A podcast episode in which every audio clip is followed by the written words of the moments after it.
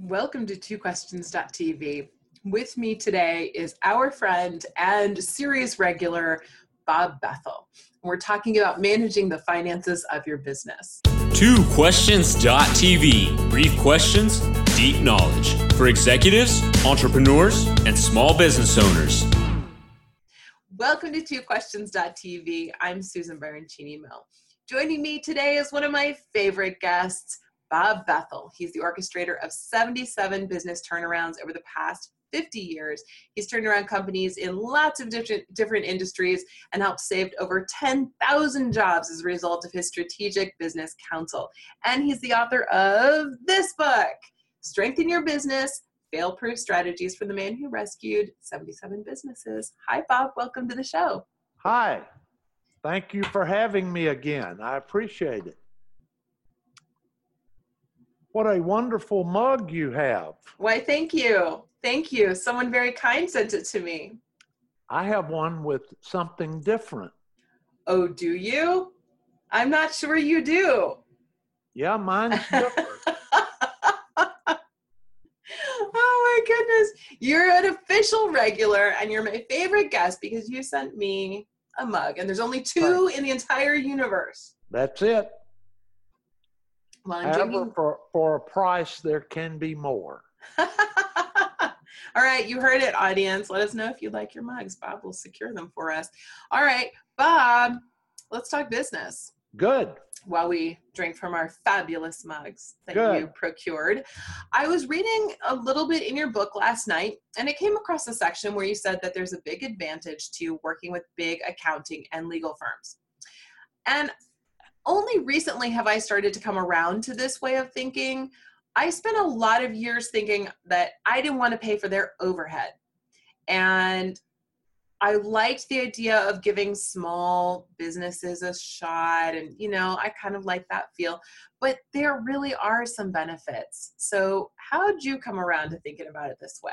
Well, same same way you did because um, I like most small business people started with local small firms, both right. in accounting and legal, and that that served me well enough uh, until I started getting to the point that I was dealing with larger firms as it pertains to vendors mm-hmm. and lenders, uh, particularly, and then customers uh, because as, as I started buying engineering firms, I found that a lot of uh, Fortune 500 companies dealing with us uh, wanted to do cost plus work, for example. Mm.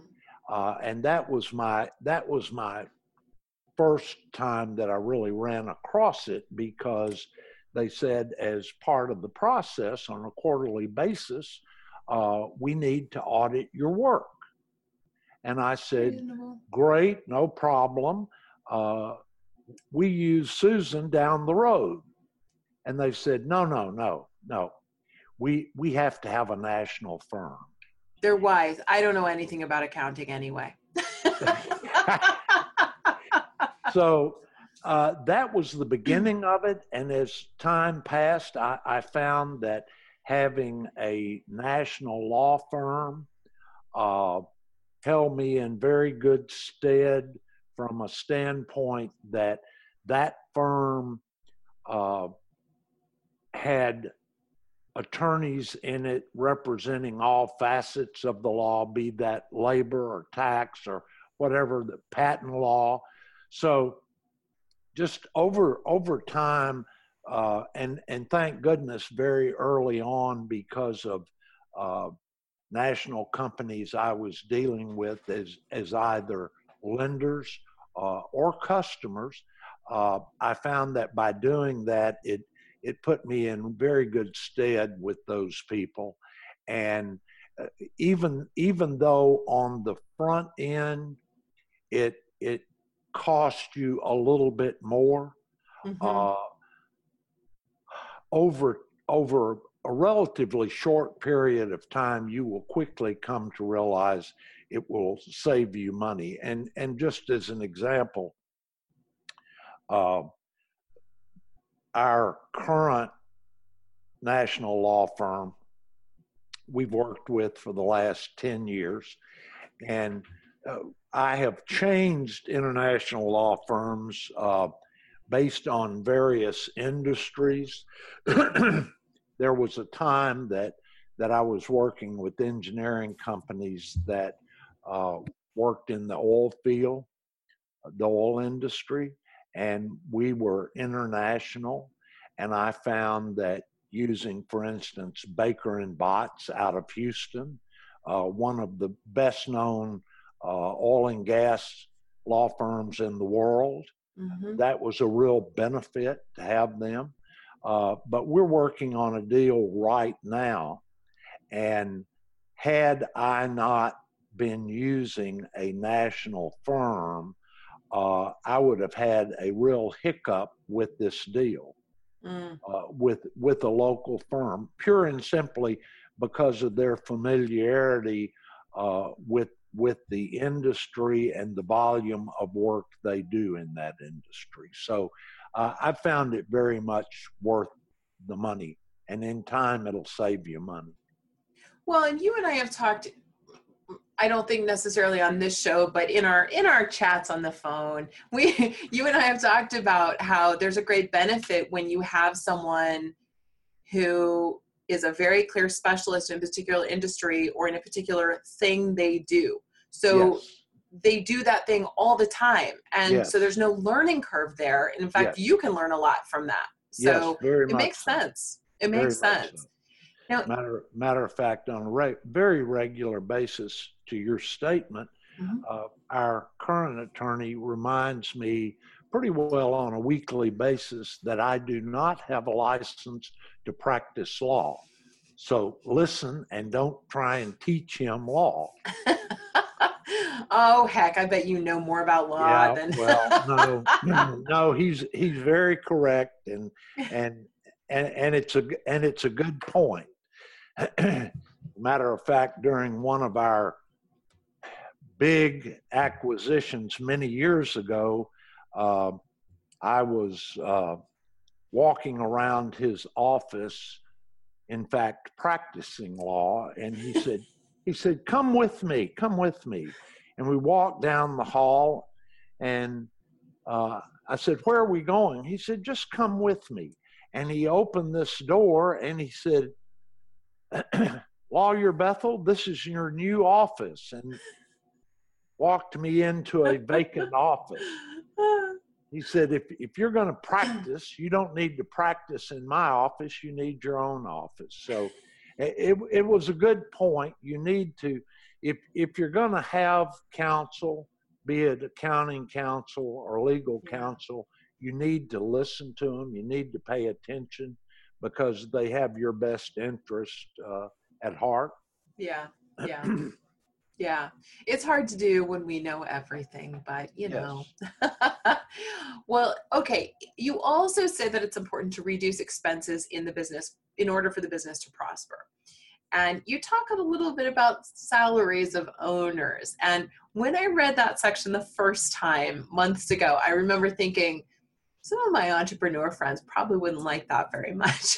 but you have some really good reasons for it. So, why does it make sense for the business owner to stop taking so much money out of the business for his or her salary, among other things?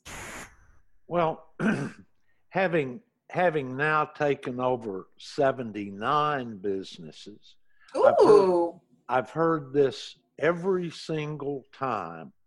Uh, for 52 years, I've heard this. And during my initial conversations with each and every owner whose business had gotten in trouble, mm-hmm. as I looked and asked the question of, why are you pulling so much money out of the company? Mm. And the same answer each and every time, and that is, well, the company owes me. I've put my blood, sweat, and tears and and you know i started making really good decisions because I went in business very young, and I I was uh, timid as to saying no as to expenses. Someone, mm. department head, would come to me and say, "I need so and so," and I would hem and haw and, well, okay. Uh, I I found a comfort point when I started looking at my business as as a baby. Yes. And, and I, I'm dead serious about it. Mentally, I started looking at my company as a baby lying in a crib. And would I let anyone hurt or negatively affect that baby? And the answer was, of course not. Right. And when so when I started looking at cost in that fashion, uh, my decisions were easy. And and what happens uh, it, it, certainly in all of the businesses I've been involved in, is the the owner very quickly comes to uh, believe in their heart of hearts that business does owe them. Heck, I stay mm-hmm. late. I get up. I take care of all of these various things. I mm. deserve it. Well, first of all, is the company profiting to a level uh, that you do in fact deserve it? And and i don't question the fact of deserving it but can you afford to pay it? And what i mean by that is it goes back to my core belief and that is you must set the company up to profit and in mm-hmm. order to do that, at the end of each month, you look at the end of the month and you go, wow, we had net profit of $100,000. I'm going to reward myself by taking 80,000 this month. Instead of saying, hey, this is great. We need to set aside a cash reserve for the hard times. We need to take part of that money and reduce our debt. So so it's a it's a discipline. Yeah. And and it's it's got to go through the entire organization. And you know, I've I've never been in an organization and I've always been extremely careful about payroll and whether you believe it or not, uh, very quickly uh, payroll information gets out Mm. And I'll give you a great example. I sold I sold a very large engineering company to a public company in Houston that was acquiring engineering divisions. And it was headed up by the ex chairman of the board of Exxon. So they had tons of money behind them. They acquired my my company. And as part of that, I was put under contract to remain an employee of that company for a given period of time. At the time my company was acquired, there were a total of 21 companies in that holding company. Hmm. And they took the executives of each of those 21 companies, they took the controller, the president, the vice presidents, and those people were not paid at the individual company level. They were paid at the corporate level in Houston, okay, hmm. by the Houston Treasury. And that was to maintain the privacy of the officers oh. of all of the companies. I had been with that company uh, after the acquisition for about 90 days when they had a controllers meeting in Houston of all 20 something uh, controllers from all of the individual companies around the country uh, to go over policy. Mm-hmm. my controller had worked for me for seven years. She was a very intelligent lady. She came back and told me the salary of every single president. Okay? see see what I mean? So so the point in that is employees are going to get a real good idea of what you as the owner make. Yeah. Uh, they can they can sharpen that from where you live. Uh, you're not going to pull in with a uh, 560 SL Mercedes convertible and act like you're driving a Volkswagen. Okay? Right. so it's as a matter of fact, for years and years, Eh, this is horrible, but this is the way people think. There was a brilliant woman banker in Nashville. I was doing deals, and because I lived on a farm, I drove a pickup truck.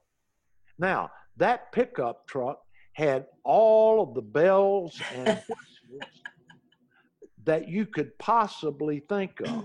I had a friend, this is an honest to goodness fact. I had a friend who was also in the development business and the deal business.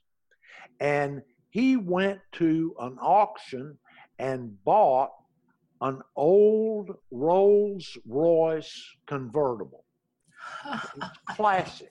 And and I think at the time he paid like $20,000 for it. Well, he and I both had this lady banker. And my pickup truck, the list price on it was $55,000. Okay. She called me and she said, because unwittingly on his part, this other guy did some TV commercials and it showed him driving down the interstate with being filmed in his Rolls convertible. Okay. oh, no. she called me the day those commercials aired and said, Have you seen that idiot? The arrogance of oh, driving oh, no. a Rolls Royce. Well, the day he bought it, he came by my office. He was like a little kid. He had him an antique Rolls. It didn't cost very much money, but he was stupid enough to go yeah. on television with it, okay? And she just literally quit doing business with him. It wow. just angered her so bad. So, you as a business owner, if you think it's okay to drive a brand, if you've got a bunch of debt in your company, mm, yeah, and yeah.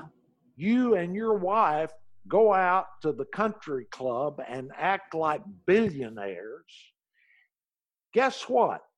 Your banker's wife's sister may be sitting there watching it, and I don't care if you live in the middle of London, Paris, New York City, every town ends up being a small town. Yep. Yep. And the minute people start saying, well, have you seen Bob Bethel and have you seen what he's driving? And do you see what I'm saying? Yeah. Well, and, and that's true if, if you don't pay your people well.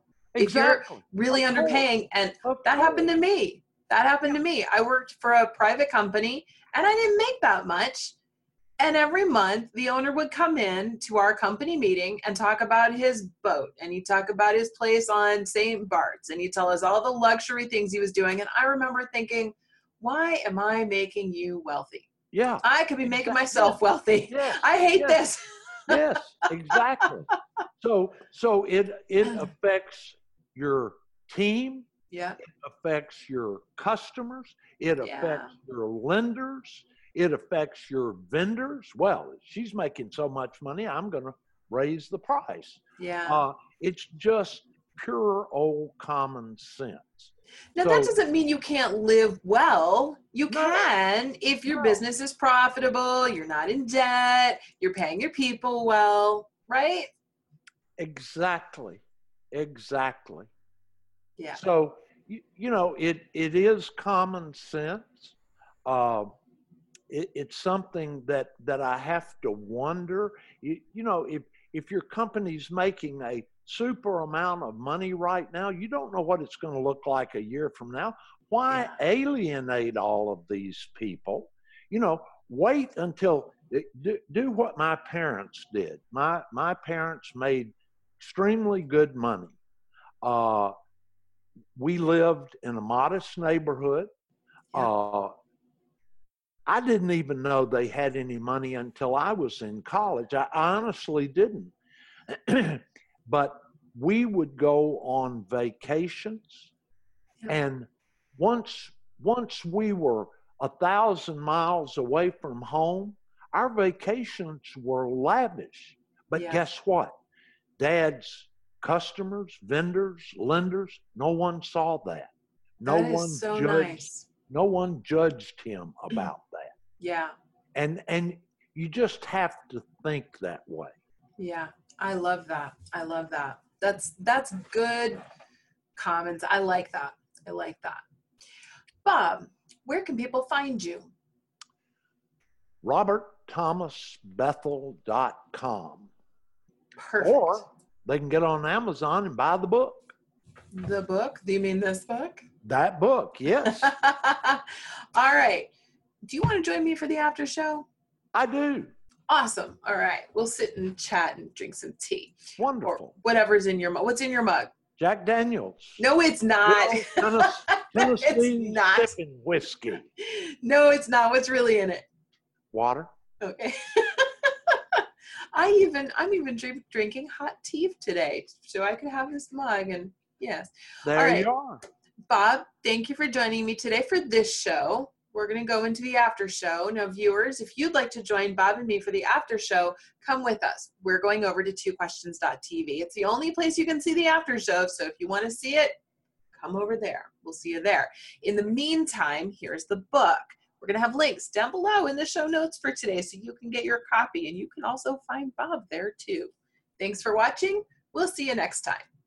This has been TwoQuestions.tv. To subscribe to our YouTube channel, learn more about the show, the guests, and our host, Susan Baroncini Moe, visit us at www.twoquestions.tv.